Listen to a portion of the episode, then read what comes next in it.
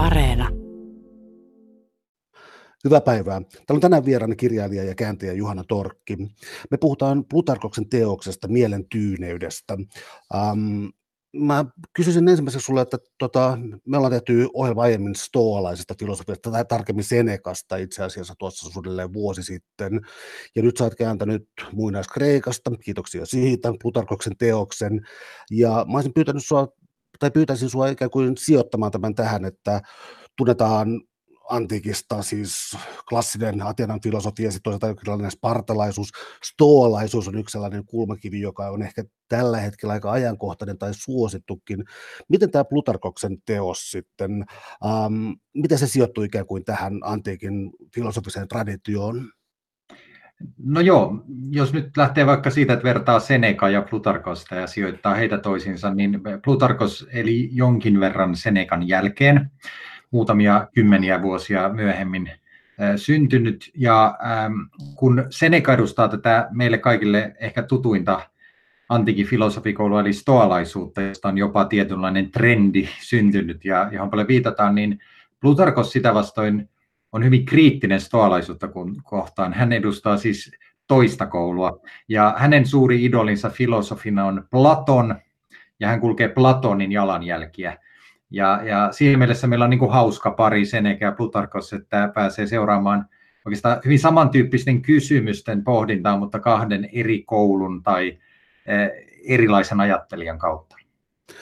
Um, Antiikin Kreikassa siis sellainen, mikä on mun mielestä niin kuin, oikeastaan aika tärkeä jako on sellainen, että mä joskus ajattelin, että ikään kuin teoreettinen filosofia on ikään kuin puhdasta filosofiaa tai tällaista, mutta antiikin Kreikan ajattelussa opin sitten myöhemmin yliopistolla, niin niissä on yleensä aina jonkinlainen pedagoginen tai harjoittava tai, tai erityisesti jotakin retorisia keinoja.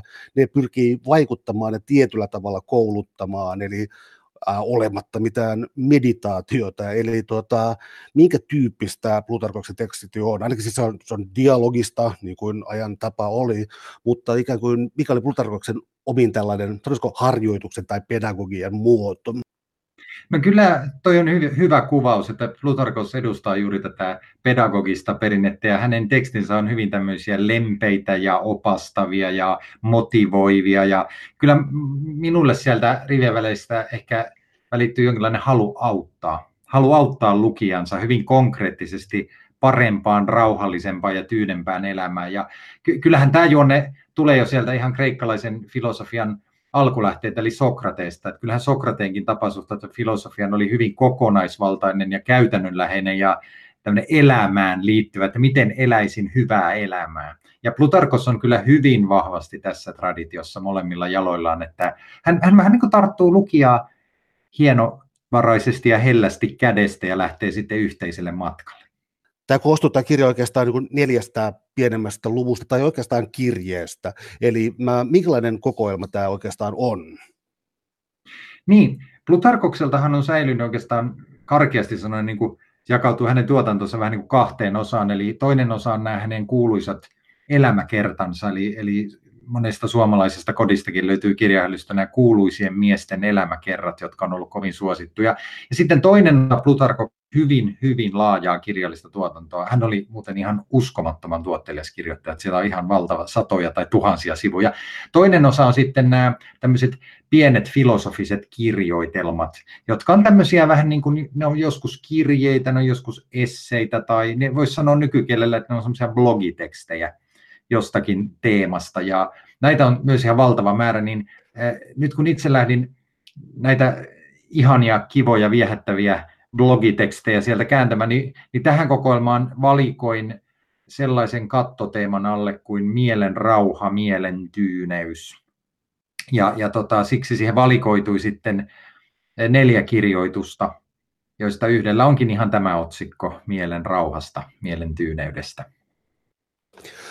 Tämä mielen tyyneys heti tulee taas tämä vertaus siihen tuota stoaan, eli tota, tämä tyyneys tai rauha, onko se jos erottaa suunnilleen puhun tässä nyt siis täysin diletanttina, mutta, mutta siis jos ää, tietyissä filosofisissa koulukunnissa passioita ja erilaisia tunteita ja muita pyrittiin ikään kuin hillitsemään tai pitämään kurissa tai ohjaamaan tai käyttämään hyväksi, niin ää, onko Putarkoksella jokin siis tällainen tapa, jolla tukahduttaminen on nykykielessä hirvittävän huono sana. Mä tarkoitan ehkä pikemminkin, jolla, no siis hallinta on ehkä parempi. Itsenhallinta, tunteiden hallinta. Minkälainen tämä maailmankuva oli Plutarkoksella? Mm. Oliko ihmisessä niin irrationaalinen osa ja rationaalinen? Mitkä tässä tappeli, mitkä elementit? No joo, t- tällainen se oli Plutarkoksen maailmankuva ja tietyin variaatioin se oli aika jaettu sitten monilla antiikin filosofisilla suuntauksilla.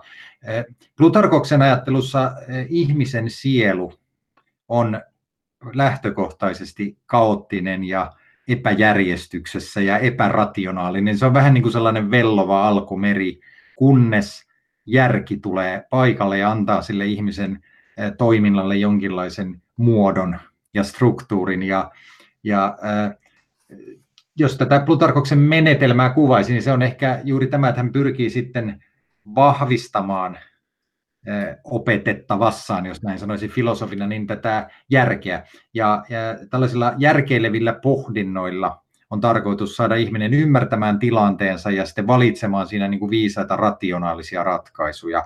Ja, ja tota, se on Plutarkoksen mielestä aina vähän surkea, jos ihminen ajautuu sellaisen kaoottisen, irrationaalisen sielunsa vietäväksi. Ja en, en, en tiedä, mitä Plutarkosta sitä koronakriisin hoidosta sitten tuumaisi kaikki ne vessapaperi hamstrailuineen, että onko se aina ollut ihan niin rationaalista ja järjen ohjaamaa.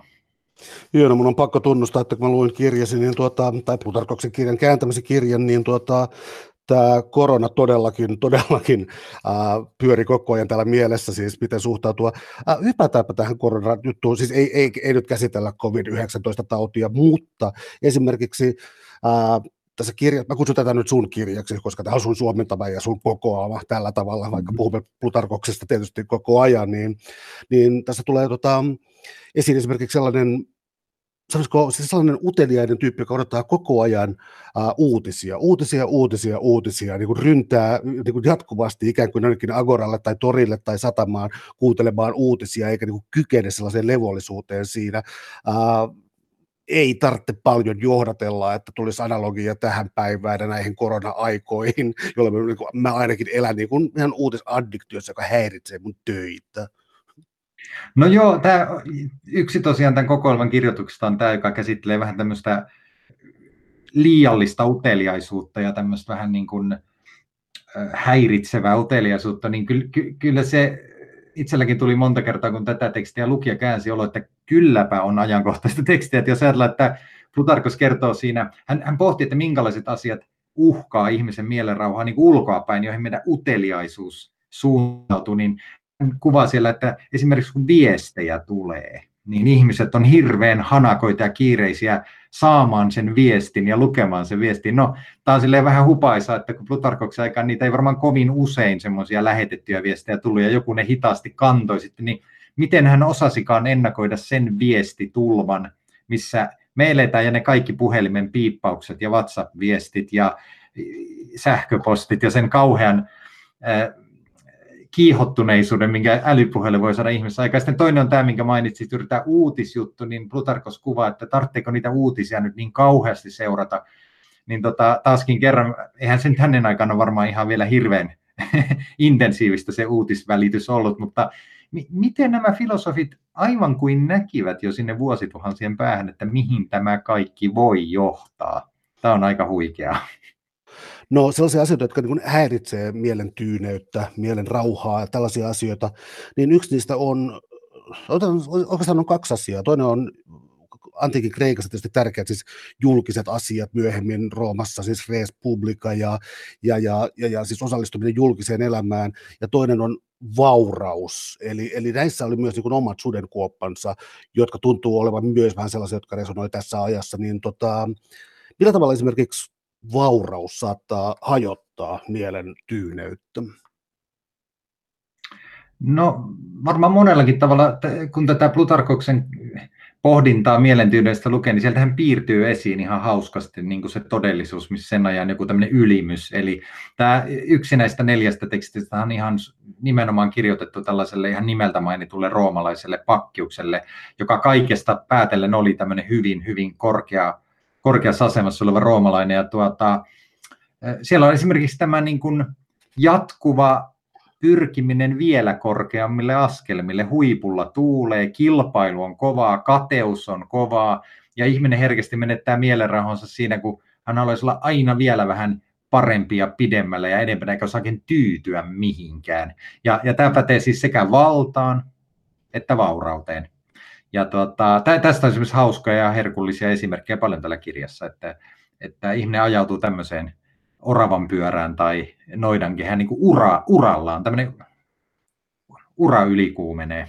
No yksi asia, mikä on siis se, että kun pyritään hallitsemaan jotakin, siis pyritään ikään kuin pitämään jotakin passioita kurissa tai, tai tällä tavalla jotenkin hallitsemaan elämää, niin onko siinä, että kreikkalaisessa filosofiassa kohtalo on kuitenkin siis ylin jumalista, vaikka, vaikka sitä ei ehkä niin kuin näin eksplisiittisesti sanotakaan, koska siis tuntuu olevan sellainen, että kun kohtalo olisi ikään kuin se, johon ei voi vaikuttaa, johon täytyy tyytyä. Ymmärtääkseni stoalaisilla tämä oli keskeinen idea, mutta se tuntuu olevan myös tässä sun suomennoksessa Plutarkokselta, eli, eli ikään kuin jumalatkin joutuvat alistumaan kohtaloon, eli se mikä on jotenkin fundamentaalisesti kohtalon käsissä on annettua, ja sitä ei voi muuttaa. Onko tämä jo banaali tulkinta?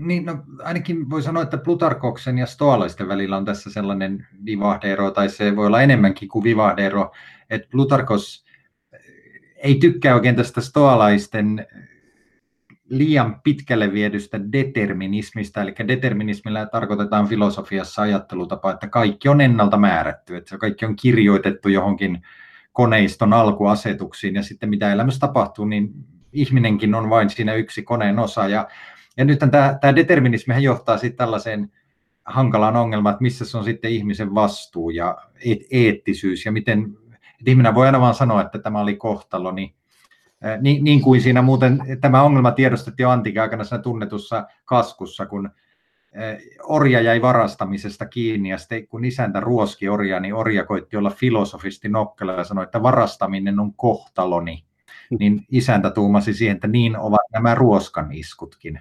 Eli ei, ei siinä puusta pitkään päästy. Eh, Plutarkos kuitenkin ottaa sellaisen kannan, että on olemassa ihan aito inhimillinen vapaa tahto, ja ihmisellä on mahdollisuus tehdä valintoja, ja ihmisellä on mahdollisuus tehdä näitä hyviä järjen ohjaamia valintoja, tai sitten myös ikävä kyllä mahdollisuus valita väärin.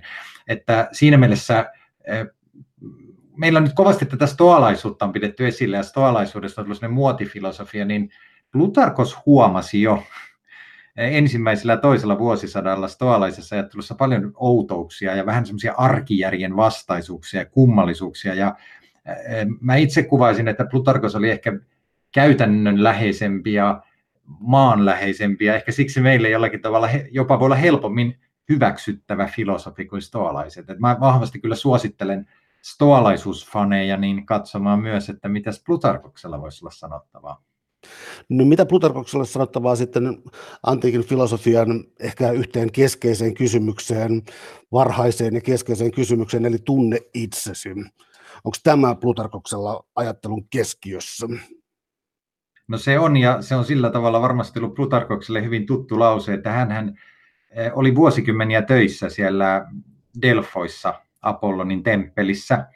Ja siellä tämä oli tämä temppelin seinäkirjoitus, Gnothise auton, tunne itsesi, joka periytyy Sokrateen. Että Plutarkos varmaan ihan oli kävellessään töihin nähnyt sen kymmeniä tai satoja kertoja tuon kehotuksen. Viittaa myös näissä kirjoituksissa siihen. Ja tämä on varmaan kyllä semmoista sokraattista perintöä, jonka jakoi äh, oikeastaan kaikki nämä filosofikoulut. Ja, ja ajatus on tietenkin se, että ihmisen, se ehkä se suurin ja ensimmäinen mysteeri ihmisellä on oppia ymmärtämään omaa itseään. Ja siitä lähtee sitten myös tämä hyveen opettelu ja järjen opettelu.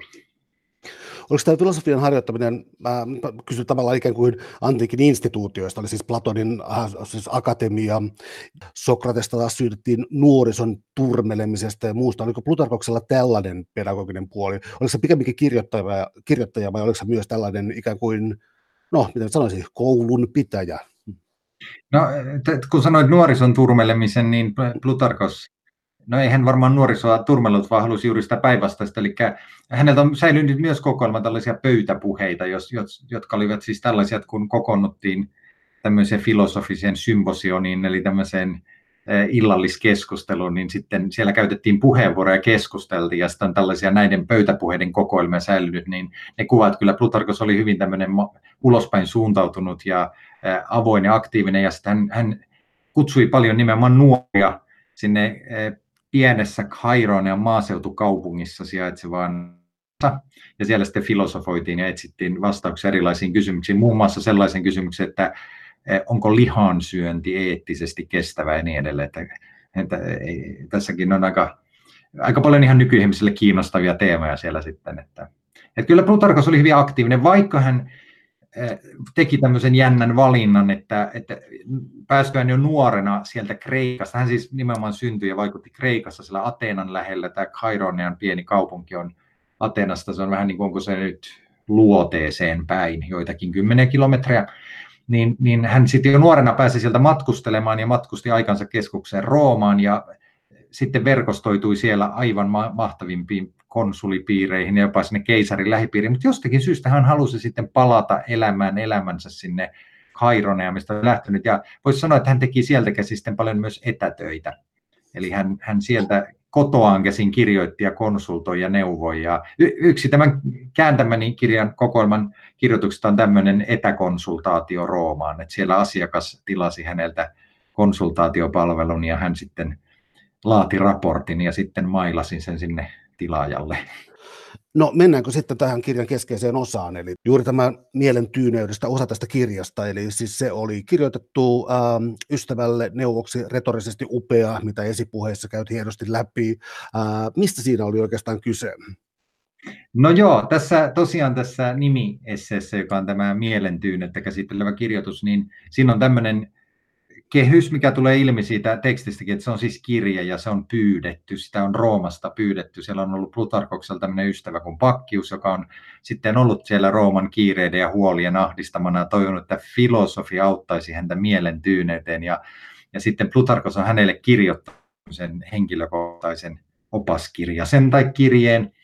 Ja totta kai nyt kun ajatellaan, että miten työlästä antiikin aikana, Plutarkoksen aikana oli kirjoittaa, tuottaa, että ne kalliita kirjat oli, niin kyllähän siinä kirjoittaja ajatteli vähän laajempaakin yleisöä, ja varmasti Plutarkoksen kaltainen kirjoittaja on voinut ajatella jopa meitä. Tarkoitan siis jälkipolvia, eli hän on saattanut ajatella, että kyllä tämä kirja johonkin jää, ja sitä saattaa lukea vielä ihmiset, sukupolvet jälkeenkin päin.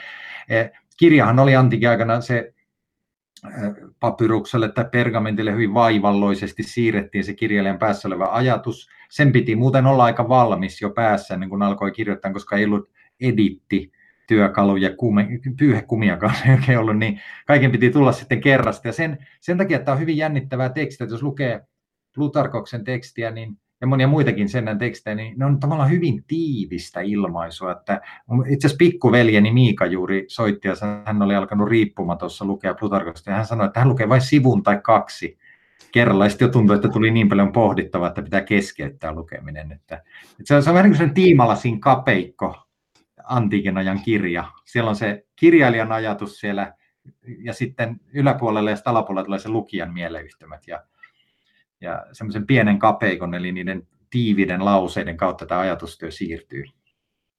No, tässä oli kysymys sitten siitä, että opastettiin ystävä, joka oli aikoinaan ollut tuota, hyveellinen kylläkin kaikin tavoin, mutta äkkipikainen. Ja tämä oli ikään kuin tällainen, tästä näitä neuvoja annettiin. Eli, eli minkälaiseen pohdintaan tai mietiskelyyn tässä Plutarkos sitten ystäväänsä tuota, kehotti, jotta hän vapautuisi tästä alttiudesta äkkipikaisuuteen?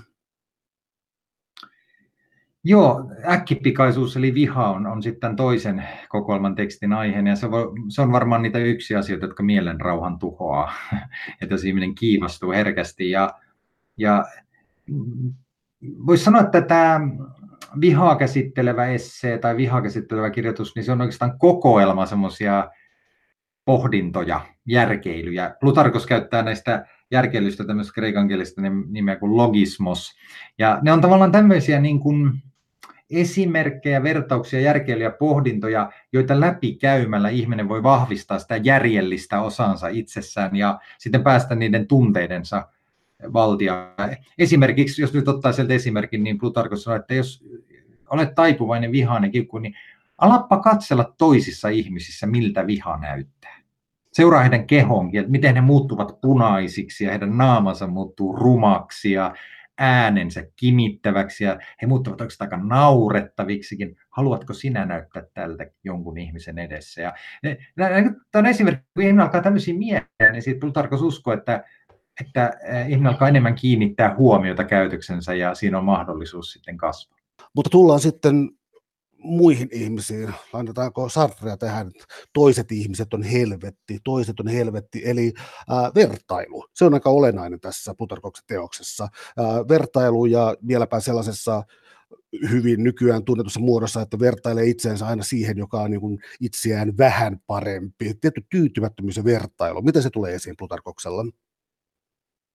No joo, siellä on näitä esimerkkejä siitä, miten jokainen kadehtii sitä seuraavaa porrasta, että, että orjat kadehtivat vapautettuja orjia ja, ja tuota, sitten se konsuliluettelossa toisi kadehtii sitä, joka tulee ensimmäisenä ja siellä on aina se seuraava taso, jota ihminen kadehtii ja tämä on, tämä on varmaan yksi, mistä voisi mielenrauha mennä. Ylipäänsä Plutarkos, mä mietin, että yksi ehkä nykyaikainen rajapinta, kun hän pohti, että miten suhtautua toisiin ihmisiin. Nykyään puhutaan paljon läheisriippuvuudesta ja, ja tuota, siitä, että miten ihminen voi menettää mielenrauhansa niin kuin, että antaa niin kuin toisten ihmisten mielipiteiden ja ajatusten ja se, minkälaisia toiset on, niin vaikuttaa itse asiassa. Kyllä joistakin kohdista löysin semmoista hyvin, hyvin modernin tuntuista läheisriippuvuuspohdintaa Plutarkokselta. Siellä on esimerkiksi isä, jota moititaan siitä, miten hänen tyttärensä elää ja isä vastaa, että eikö se ole tyttäreni häpeä eikä minun häpeäni. Ja, ja tota, sitten Plutarkos sanoi, että on turha niin kuin, että toivoa, että toiset ihmiset olisivat parempia, jos he eivät ole parempia. Ja hyväksyä heidät sellaisina kuin he ole, ovat, ja ei se ole mikään syy sinun menettää mielenrauhasi. Eh, oikeastaan tämä tämmöinen läheisriippuvuus tai tunneriippuvuus, vapautuminen, niin se, se menee jopa niin pitkälle. Plutarkos antaa kaksi hyvin mielenkiintoista pointsia. Hän sanoi, että jopa sääli ja myötätunto kärsivää kohtaan on oikeastaan turhaa. Pitäisi mennä ja auttaa heitä tehdä se, minkä voi, mutta että ei siinä ole mitään hyötyä, että sinäkin vajoat ahdistukseen sen toisen ihmisen ahdistuksen mukana niin tunnemaailmassasi. Ja toinen katumus, se, että kieriskelee huonon oman tunnon kanssa ja pohtii, miten paha minä olen ollut ja väärin tehnyt. Plutarkos sanoi, että korjaa se, minkä voit korjata ja, ja älä enää tee sitä typeryyttä, mutta ei siitä ole mitään hyötyä, että sinä sitä niin kuin vaikeudet. Tämä on aika mielenkiintoisia, en mä, en mä tiedä, onko tässä tulee myös tietty ajattomuutta, että varmaan vaikka nyt on tullut sitten 1800-luvulta lähtien uusia psyko, psykoanalyyttisiä käsitteistöjä, niin kyllä tämmöiset pohdinnat tietyllä lailla on aika universaaleja ja saamme niistä kiinni. Täällä on tänään siis vieraana kirjailija ja kääntäjä Juhana Torkki. Me puhutaan Plutarkoksen teoksesta mielen tyyneydestä ja sen suhteesta oikeastaan myös muihin koulukun, filosofisiin koulukuntiin, mutta ähm, niin erityisesti Plutarkoksella siis mielenkiinto maailmaan, siis suhde siihen, mikä on mielenkiintoista ja mikä ei, koska tavallaan tavallaan aina tässä asettuu esiin kysymys siitä, mikä on turhaa tai triviaalista ja mikä on oikeaa. Ja, ja, ja esimerkiksi, jos mä oikein tulkitsen, niin yksi ohjeista täällä näin on siis tavallaan se, että kannattaa pikemminkin harrastaa luonnontieteitä ja niin kuin kiinnostua kuun liikkeistä ja toisaalta taas siitä, miten kasvit toimivat, miten myrkyt ja lääkkeet toimivat, mutta niin kuin se, että kiinnostuu sellaisista asioista, joita toiset ihmiset pitävät itsellään salassa, on niin kuin ehkä suurinta moukkamaisuutta ja typeryyttä. Niin, tässä yksi, yksi kirjan kokoelmasta käsittelee siis tätä uteliaisuutta, ja siinä oli vaikea löytää semmoista suomen kielen sanaa. Tässä, tässä kirjoituksessa Plutarkos nimittäin keskittyy uteliaisuuden, sanoisiko kielteiseen puoleen, eli semmoisen, että työntää nenänsä asioita, jotka itselle kuuluu, ja semmoinen pahan suopa nuuskiminen, ja, ja tota, toisten ihmisten heikkouksiin ja häpeöihin ja tämmöisiin skandaaleihin. Ja eipä nyt taida kauhean tuntematon olla nykyajankaan media maailmalle tämmöinen skandaalien kaivelu ja tämmöisissä häpeällisissä asioissa piehtarointi. Et se on niin yksi. Sitten toinen, mitä sit tässä on tämä hyödyn käsite Plutarkoksella paljon, että olisi hyvä olla kiinnostunut sellaista, mikä on hyödyllistä, että ihminen myös helposti haaskaa aikansa ihan turhaan. Mä en tiedä, onko nykyaikana semmoisia ihmisiä, jotka saattaa illalla miettiä, että kylläpä mulla meni tänään monta tuntia aikaa kaikenlaisen ihan oikeastaan jonnin joutavan ja hyödyttömän läpiselailuun. En tiedä, onko tämmöistä enää, mutta ainakin Plutarkoksen aikana oli ihan varoitti tästä ja sanoi, että valitse itse, mihin suuntaat mielenkiintoisia tosiaan opiskele vaikka biologiaa tai jos käyttää vähän nykytermiä, siis niin kuin eläimiä, kasveja, tähtitiedettä, mikä, jotain tämmöistä niin jaloa ja kohottavaa. Sinä voit valita sen, että mitä tutkit ja opiskelet, jos sinulla on vapaata aikaa. No kun Plutarkos tarkastelee sitä tästä tätä vihan valtaan joutumista ja, ja, ja siis tämän kaltaista, tämän kaltaista turhuutta myös tässä näin, niin katson muistiinpanoista, tämä on itse asiassa Pinderokselle, siis sitaatti, Plutarkos äh, siteraa Pinderosta, sanoi, että kaikkein pahimpia ovat kuitenkin kiihkeät julkisuuden tavoittelijat, heidän tuskansa on kaikkien näkyvillä, eli tässä tällainen niin kuin, ei voi olla taas vetämättä jonkinlaista äh, mielessään jonkinlaista analogiaa nykyaikaan. Eli, eli, eli äh, no, mä kysyn tästä ehkä vähän vaikeamman muodon kysymyksen, mutta tämä, tämä intiimin alue tavallaan, niin siis miten se oli, tai, tai salattu, se, se mihin utelias tai juoruileva ihminen tai nenäkäs ihminen tai joku tällainen tunkee minänsä, mikä, mikälainen oli antiikin privaatti? Me tiedetään antiikin julkisesta ja agorasta ja tällaisesta aika paljon, mutta entäs intiimi antiikissa?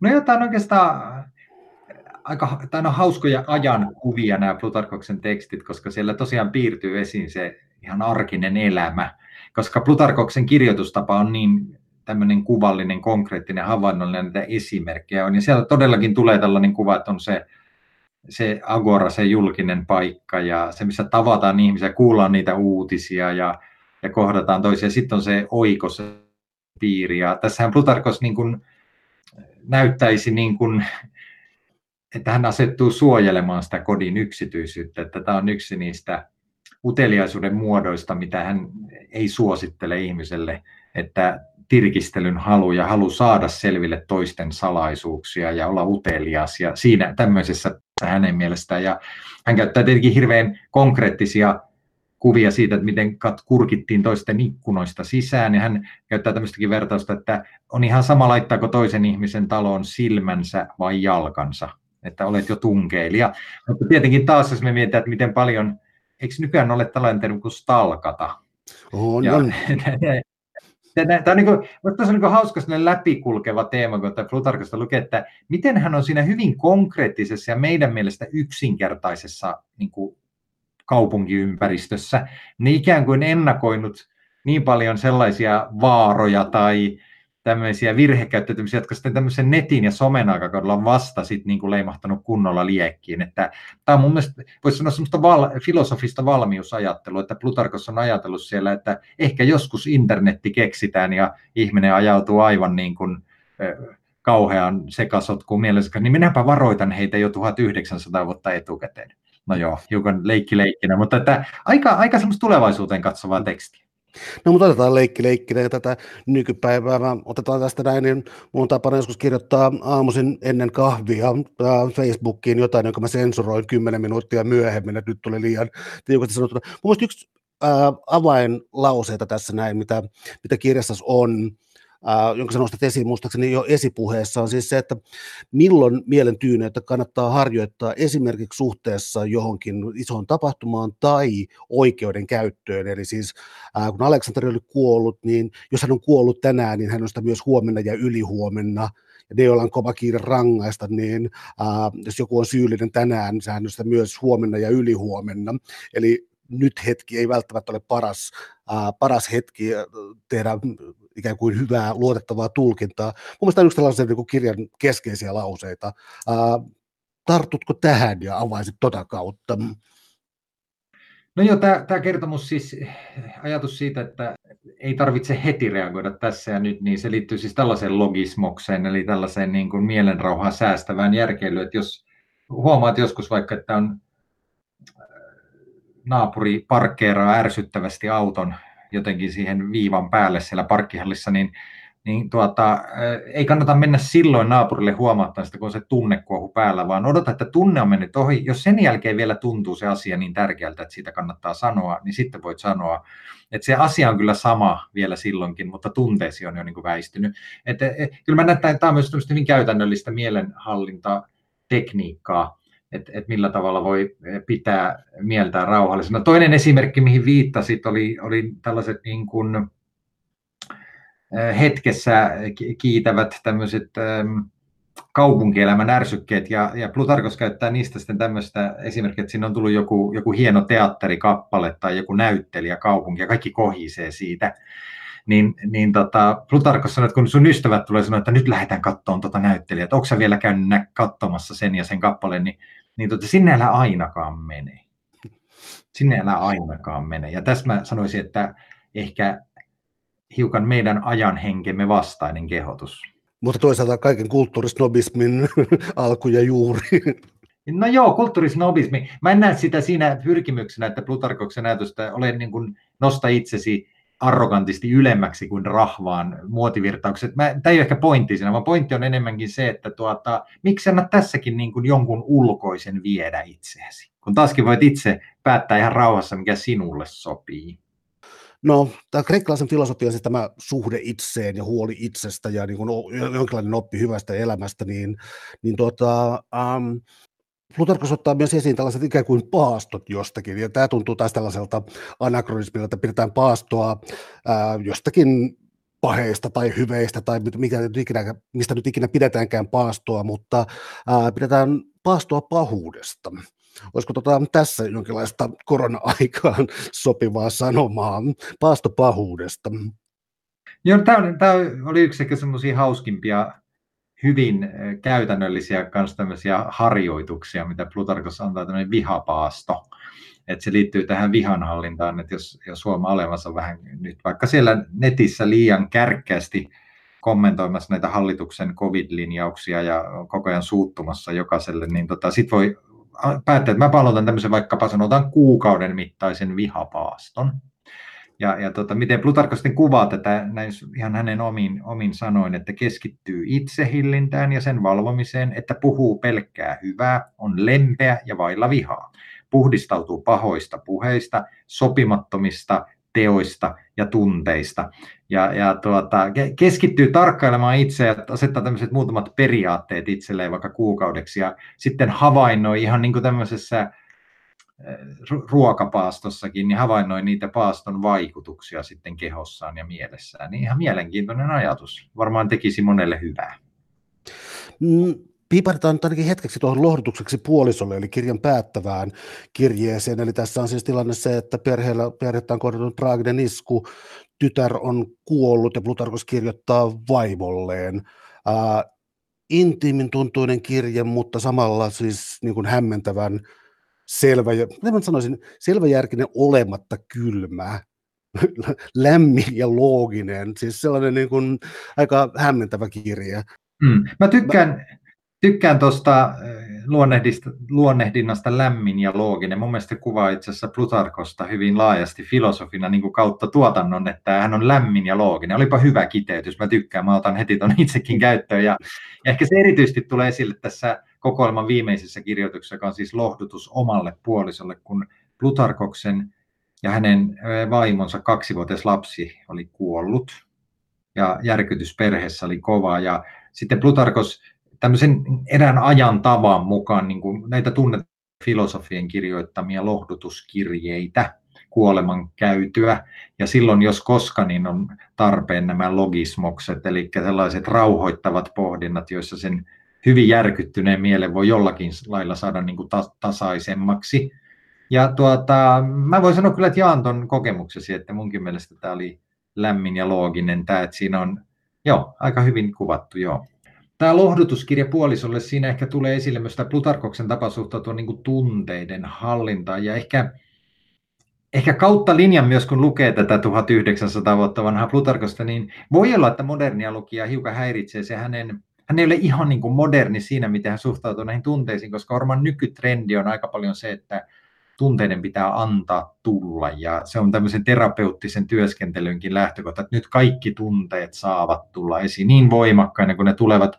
Eh, tämä ei ole plutarkolainen ajattelutapa, vaan toki, toki tunteet on tärkeitä ja ne on hyviä ja näin, mutta Plutarkos ei ole ihan sellaisissa stoalaisissa aaltopituuksissa tässä, mutta hän kuitenkin aina lähtee siitä, että järjen, järjen pitää olla kuitenkin aina siinä tunteidenkin yläpuolella tai jotenkin niiden valtiana, että se on, se on mielenkiintoista. Voisi sanoa niin kuin nykytermein, että Plutarkos olisi ehkä enemmän tämmöinen ratkaisukeskeinen kognitiivinen psykologi tai psykoterapeutti, ei missään tapauksessa psykoanalyytikko tai tällainen intensiivi tunneterapeutti.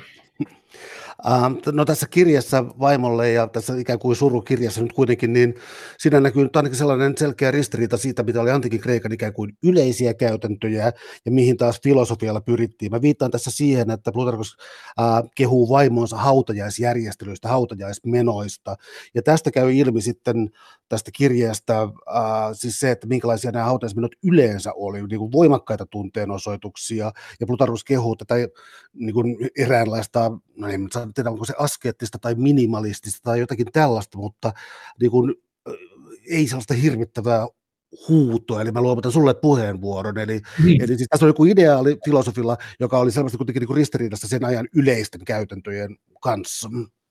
No joo, Plutarkos tässä kirjeessä, tässä on niin hautajaiset jo pidetty, ja Plutarkos ei ilmeisesti ole hautajaisiin päässyt, hän on ollut jossakin matkalla, kun ne on sitten hyvin nopeasti lapsen kuoltua pidetty, ja hän sitten kommentoi tai, tai kertoo, mitä hän on kuullut niistä ja antaa palautetta vaimolle siitä, että miten tyynesti ja arvokkaasti hän on ne hautajaiset tavallaan elänyt itse. Toki sitten myös kysyy vaimoltaan kirjassa, että jos on jotain sellaista, mitä sinä vielä tarvitset tehtäväksi järkytyksessä ja surussa, niin voidaan yhdessä tehdä sellaisia asioita. Tässä on ehkä se lempeyden ja loogisuuden yhdistelmä juuri, mutta että et joo, siinä, siinä Plutarkos kritisoi näitä tuon ajan hautajais tämmöisiä perinteitä tai rituaaleja, kuuluu tämmöinen surun hyvin tällainen niin kuin alleviiva näyttäminen, pukeuduttiin semmoisiin liioteltuihin suruasuihin ja sitten niin kuin, tuotiin surua vähän silleen niin kuin teatraalisestikin esiin ja, ja oli tämmöisiä itkiöitä ja, ja näin, niin Plutarkos ei kyllä siitä pidä yhtään, että hänen mielestään kuolemakin on asia, joka pitää kohdata tyynesti ja järkiperäisestikin, vaikka siinä toki on voimakkaita tunteita. Ja kuolemahan tietenkin on antiikin ajattelijoilla yksi tällainen mieliteema, koska se on tosiasia. Siis se on elämän yksi vankkumattomimmista tosiasioista, että ihmisen pitää kuolla. Se on se viiva, joka siellä on aina siellä taustalla. Ja siksi antiikin filosofit, jos johonkin heidän tuli olla harjaantuneita ja oli, piti olla mietittyjä vastauksia, niin se oli tämä kuolema, kuoleman teema kuoleman pelko tässä siis osoitetaan useampaakin otteeseen ikään kuin turhaksi äh, mielenkiintoisella tavalla. Tota, samoin ehkä tuo suhde suruun. Mä tarkoitan, että jos kuolema on välttämättömyys, kun kuolema on välttämättömyys, ei jos kuolema on välttämättömyys, kun niin, kuolema on kyllä. välttämättömyys, niin tuota, suhde kuoleman pelkoon. Eli esimerkiksi tämä, tämä tulee vastaan tässä siis lohdutuskirjeessä vaimolle suhteessa tähän lapseen ja sellainen niin kuin mä tar- tarkoitan, että niin tunteet ja mieli menee helposti sellaiseen, että kuinka paljon potentiaa jäi käyttämättä, kuinka paljon, kuinka paljon tässä hukattiin, ja, ja, ja siis niin sen kaltainen ajattelu, joka niin kuin sen, mikä ei toteutunut, murehtiminen, jokin tällainen, mutta, mutta ne on, vastaus tulemaan tällainen kuoleman pelkoa nimenomaan, nimenomaan kuolemaa ei pelkäävä asenne siitä, että, että me voida sitä surra, mikä mukaan spekulatiivisesti olisi jäänyt ihmiseltä käyttämättä, vaan voidaan iloita siitä, mikä oli, ilman niin kuin mitään tällaista transcendenssia. Joo, ja tämä on varmaan yksi näkökulma, ja tällä Plutarkos myös sitten tähän tässä vaimonsa kanssa pohtii tässä kirjassaan, että mitä kaikkea iloa tämä lyhytkin ihmiselämä ehti heille tuoda, ja ei, ei heidän elämänsä ollut tullut ainakaan huonommaksi siitä, että he saivat kaksi vuotta pitää tällaisen ihanan ihmisen rinnallaan. Sitähän kuvailin kauniisti. Toinen tietenkin lohdutus, mitä Plutarkos tässä sitten tässä kirjassa etsii tämän kuoleman äärellä, on tämä kuoleman jälkeisen elämän todellisuus. Ja, ja hän kuvaa sitä aika kauniilla kuvalla. Tässä on se kaksivuotias tytär mielessä, että jos tästä vähän lainaan taas, että sielu on tuhoutumaton ja voit ajatella, että sille käy samoin kuin vangituille linnuille. Eli, eli se häkki murtuu kuolemassa ja lintu pääsee vapauteen ja hän pääsee sinne puhtaaseen todellisuuteen. Korkeammat voimat sen vapauttavat ja, ja se palaa tämmöiseen luonnolliseen tilaansa ja näin poispäin. Että tässä on niin kuin, niin, ja, ja sitten hän käyttää myös tällaista lohdutusta, mitä olen kyllä kuullut ihan nykyhautajaisissakin usein muistolauseissa, että, että nyt hän on siellä, missä ei ole kärsimystä eikä kipua. Että tota, tämäkin on jo vanha lohdutus kuoleman äärellä. Miten tämä suhtautuu sitten antiikin Kreikan ää, yleiseen käsitykseen? Mä tarkoitan, että ei varmaankaan, tai, tai on hankala hahmottaa tästä päivästä mitään niin yleistä, yleistä ää, uskontoa tai muuta, mutta esimerkiksi tämä tota, kuoleman jälkeinen elämä, tai että ikään kuin sielu on käynyt vain vähän aikaa tässä maailmassa, mikä tuossa kirjassa on, mutta Plutarkos, mä en löydä nyt muistiinpanoista, mutta Plutarkos avaa siis kuitenkin sen kirjeen vaimollensa, että vaimo tuntee myös sen ajattelutradition, jossa sielu kuolee ruumiin mukana. Se oli ikään kuin avauksessa siinä niin, ja mä, mä en muista keihin hän viittaa tässä, mutta, mutta Plutarkos sanoo vaimollensa, että tiedät kyllä keistä puhun, ja mikä, mikä tämä oli sitten? Siinä varmaan puhuttiin, viitattiin epikuurolaisiin, joilla oli tämmöistä oppia, että tällainen materialistinen ajatus, että kuolema on kaiken loppu, ja se on semmoinen hajoaminen, jolloin ihmistä ei jää niin mitään jäljelle.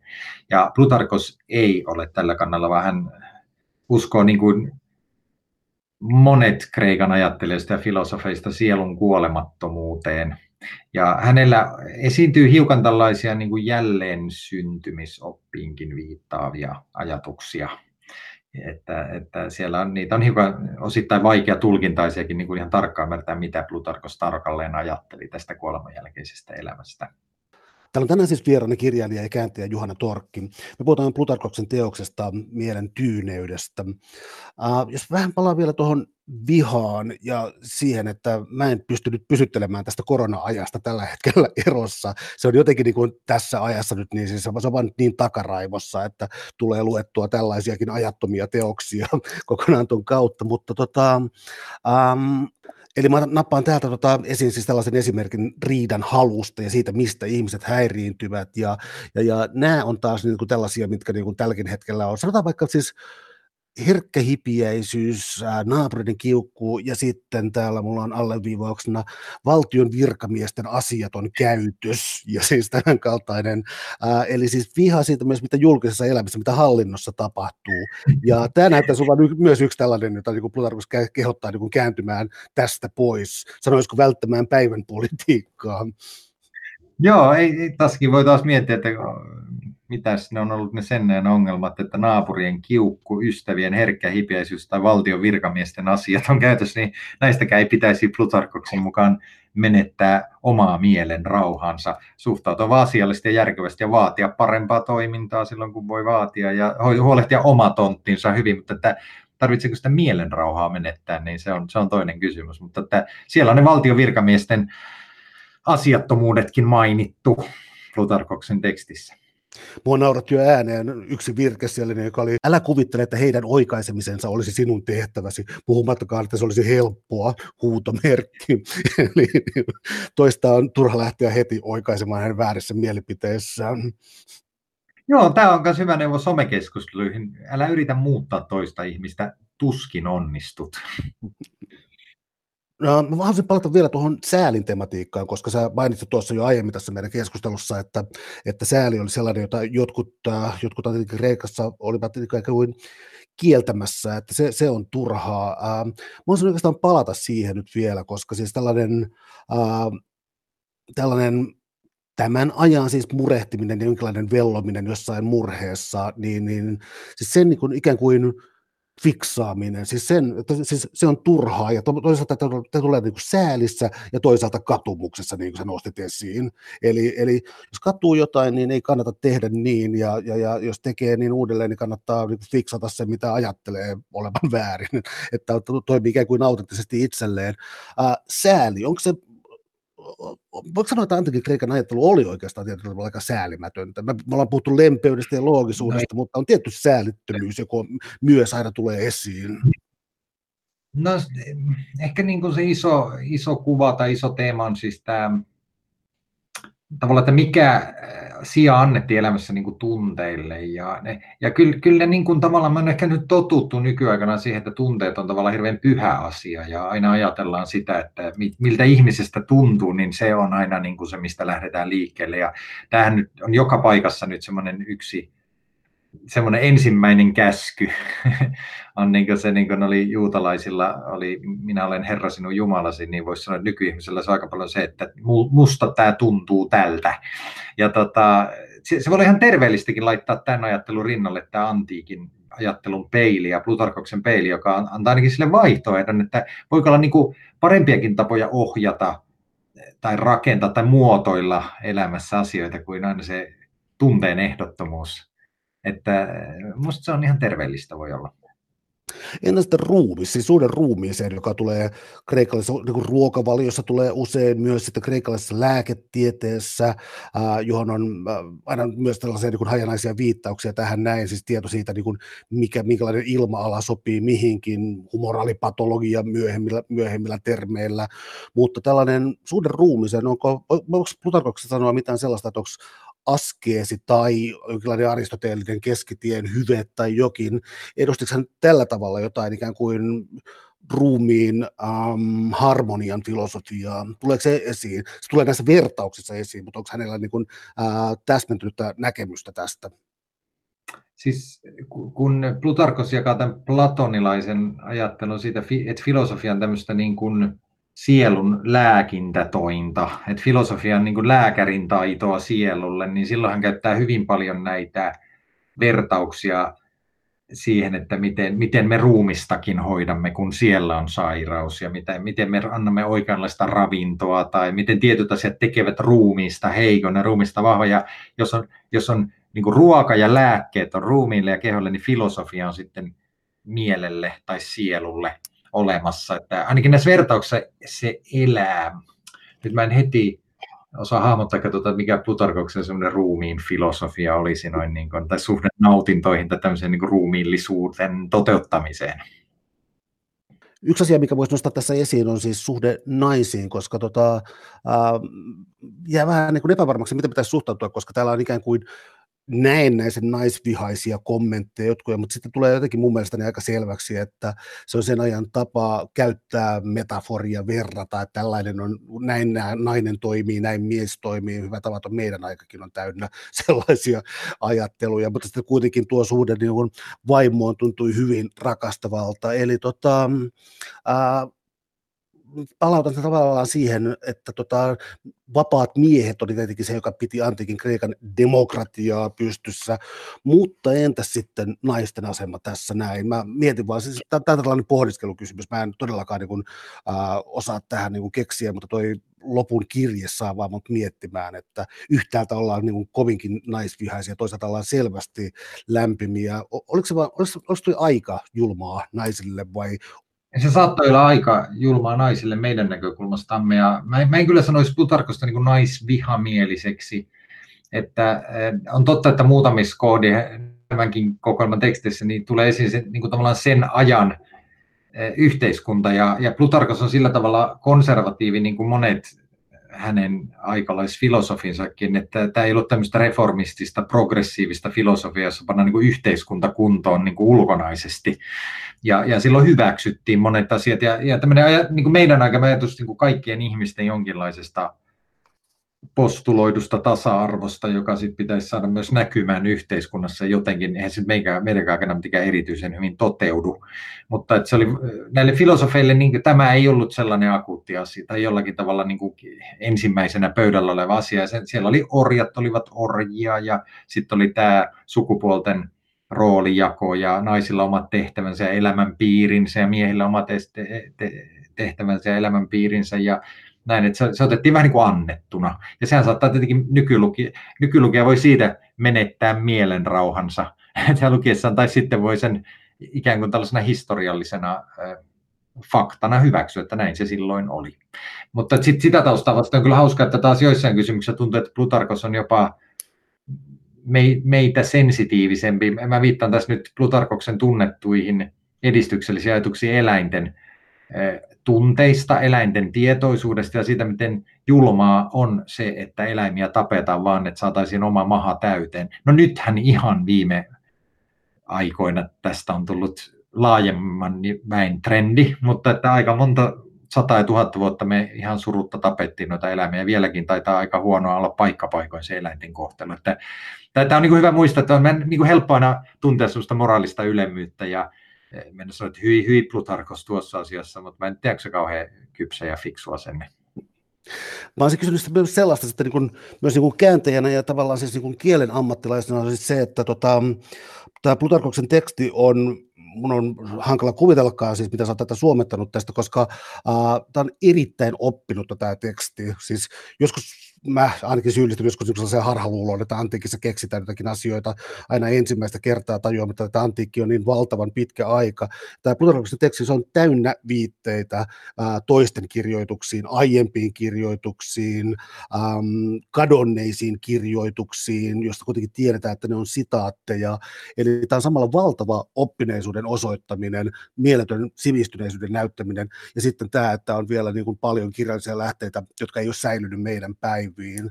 Eli tavallaan mä kysyn tämän nyt niin kuin melkein jo niin kuin kääntäjän ja kirjo, kirja, kirjallisuuden tutkijan perspektiivistä, että, että tällainen valtava oppineisuuden osoittaminen, mikä tässä on, niin ää, viittaa siis siihen, että tämä oli niin kuin jonkinlainen siis hellenen yleissivistys, joka oli siis ää, monta sataa vuotta vanha, ja oli tärkeää tuntea tämä traditio. Onko tämä kärjistetty väite? Ei, ja se on, se on kyllä hyvä kysymys ja melkoinen ihme tai mysteeri, että miten Plutarkos oli onnistunut lukemaan näin paljon aikana, jolloin kirjat oli niin kovin harvinaisia ja ei ollut mitään eh, Googlea tai, tai nyt me saadaan äkkiä blogimme näyttäen hyvin fiksulta, kun me äkkiä sinne googlataan jotain hienoja nimiä ja näin, mutta Plutarkos, ne piti kaikki koko elämän varrella käyttää jokainen tilanne ennen kuin pääsi kirjan ääreen ja piti olla hyvä muisti, koska niitä ei voinut helposti sitten muistiinpanojakaan tehdä ja kuljettaa niin kuin me, meidän aikamme mittapuilla.